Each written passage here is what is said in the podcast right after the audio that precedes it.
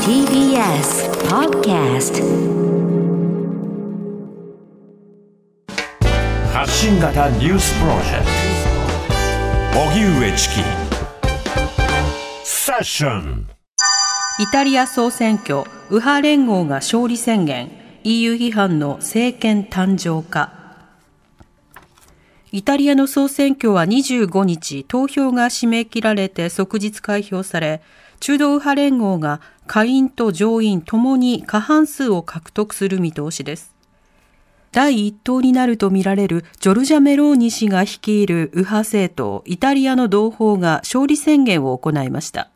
これでメローニ氏がイタリア初の女性首相になる公算が大きくなりました。選挙期間中は EU ヨーロッパ連合と連携する姿勢を強調していたメローニ氏ですが、もともとは EU に対し懐疑的な立場であるとともに、連合を組む極右政党がロシア制裁の見直しを主張しており、今後の動向に注目が集まっています。それではイタリアの総選挙で中道右派連合が勝利宣言、こちらの動きについてヨーロッパ政治がご専門、東京大学大学院教授の伊藤毅さんに先ほどお話を伺いました。伊藤さん、こんにちは。こんにちは。お願いいたします。はい。それでは今回の総選挙、与野党間の争点というのはどういったものだったんでしょうか。はい。最大の争点は、物価高騰と経済不況への対策です。ご承知のように、コロナ禍の経済不況がさらにウクライナ危機後のインフレによって悪化しておりまして、はい、特にエネルギーの対外依存度の高いイタリアに大きな打撃となっておりました。その与野党間の争点、経済対策ということですけれども、それぞれの政党はどういった主張を行っていたんでしょうか。はい、特に、中道右派側は減税を中心とした負担削減を主張し、中道左派の中で特に5つ星運動は、いわゆるベーシックインカムというんでしょうか、最低所得保障などを通じた不況対策を主張していました。それぞれ負担軽減のためのさまざまなアイデアを出していたということですけれども、今回は中道右派連合の勝利宣言、そしてトップとなったイタリアの同胞、このイタリアの同胞というのはどういった政党なんでしょうか。はい、日本でも報じられています通り、もともとこのイタリアの同胞というのはイタリア社会運動というムッソリーニのファシズムの系譜を引く人たちが作った政党です。ただし、そうした人々はもう、1950年代くらいにも、マイノリティというか少数派になってしまいまして、はい、基本的には経済発展した北部に対して列位に置かれた南部の利害を主張するような人々の中で、特に左翼に批判的な保守的な人たちが作った、割と右派寄りの政党、普通の政党になっていたと思います。なるほど。その南北格差というのがイタリアの中で大きな問題となっているんですか。はい、そうです。今回も南と北で例えば南では5つ星運動が第一党になりましたし、はい、北ではイタリアの同胞が第一党になったように、かなり支持基盤がすっぱりと分かれております。そうした中で党首であるメローニ氏、この方はどういった主張を行っている方なんでしょうか。はい、確かにムソリーニを支持する、動作をしたとかですね、主張したということも報じられている通り、いわゆるリベラルで欧州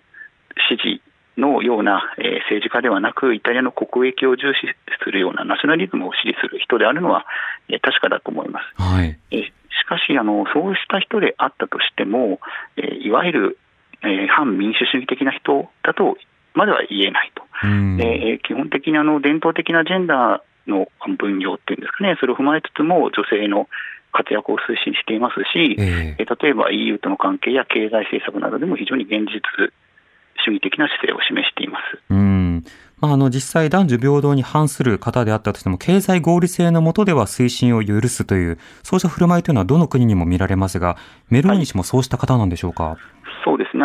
比較的最近の右派ポピュリストにある反イスラムですとか反、難民規制なんかを主張しながら、ただその代わり女性の役割はむしろ盛り立てていくというような、タイプと一致していると思います。男と女のところに線を引くことを重視するというよりは、外と内側で分けるわけですか。はい、その、色彩が非常に強い人たちだと思います。ただやはりムッソリーニ氏という名前を聞くとぎょっとする方多いと思いますが、その距離感改めていかがでしょうか。はい、もちろん同党というか、同胞の政党の中にですね、そうした、急進的な人々が一定数少数派ですがいるのは疑いありません。これはただどの国の派政党の中にも一定数存在する人たちで、ただ大多数の人は基本的に、こうした、現状のエリートの政治運営に不満だったりとか経済対策への不満からこの党を支持しているので、例えば 25% 近く取ったからといって4分の1が、極右だとかいうのはちょっと言い過ぎではないかと思います。なるほど。では今後の政策なんですけれども、例えばまず国内の政策、これはどういった影響変化が見られそうでしょうか。はい、まず国内的に経済対策EU との関係もあるんですけれども、復興基金の受け取りに向けてその条件となっている経済改革、特に規制緩和と、あとそれを含んだですね、予算案を通すということが当面ここ数ヶ月の課題になりますが、ただやはりなかなか難しい利害対立が絡むので揉めると思います。ただここは3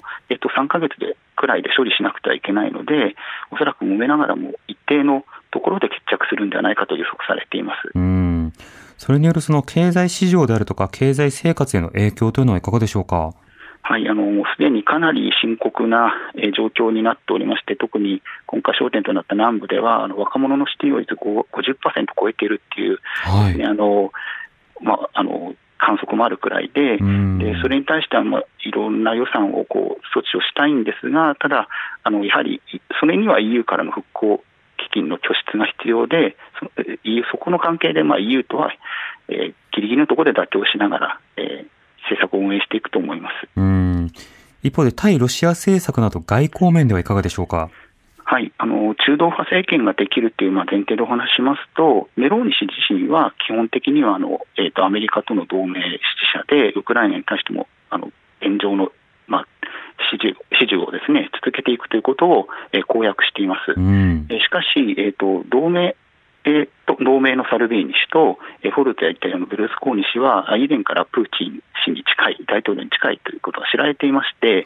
やはり、選挙戦の最中からですね、ロシアとの、関係をよりですね、見直すというか、要するに制裁緩和につながるような発言をしていますので、連立政権の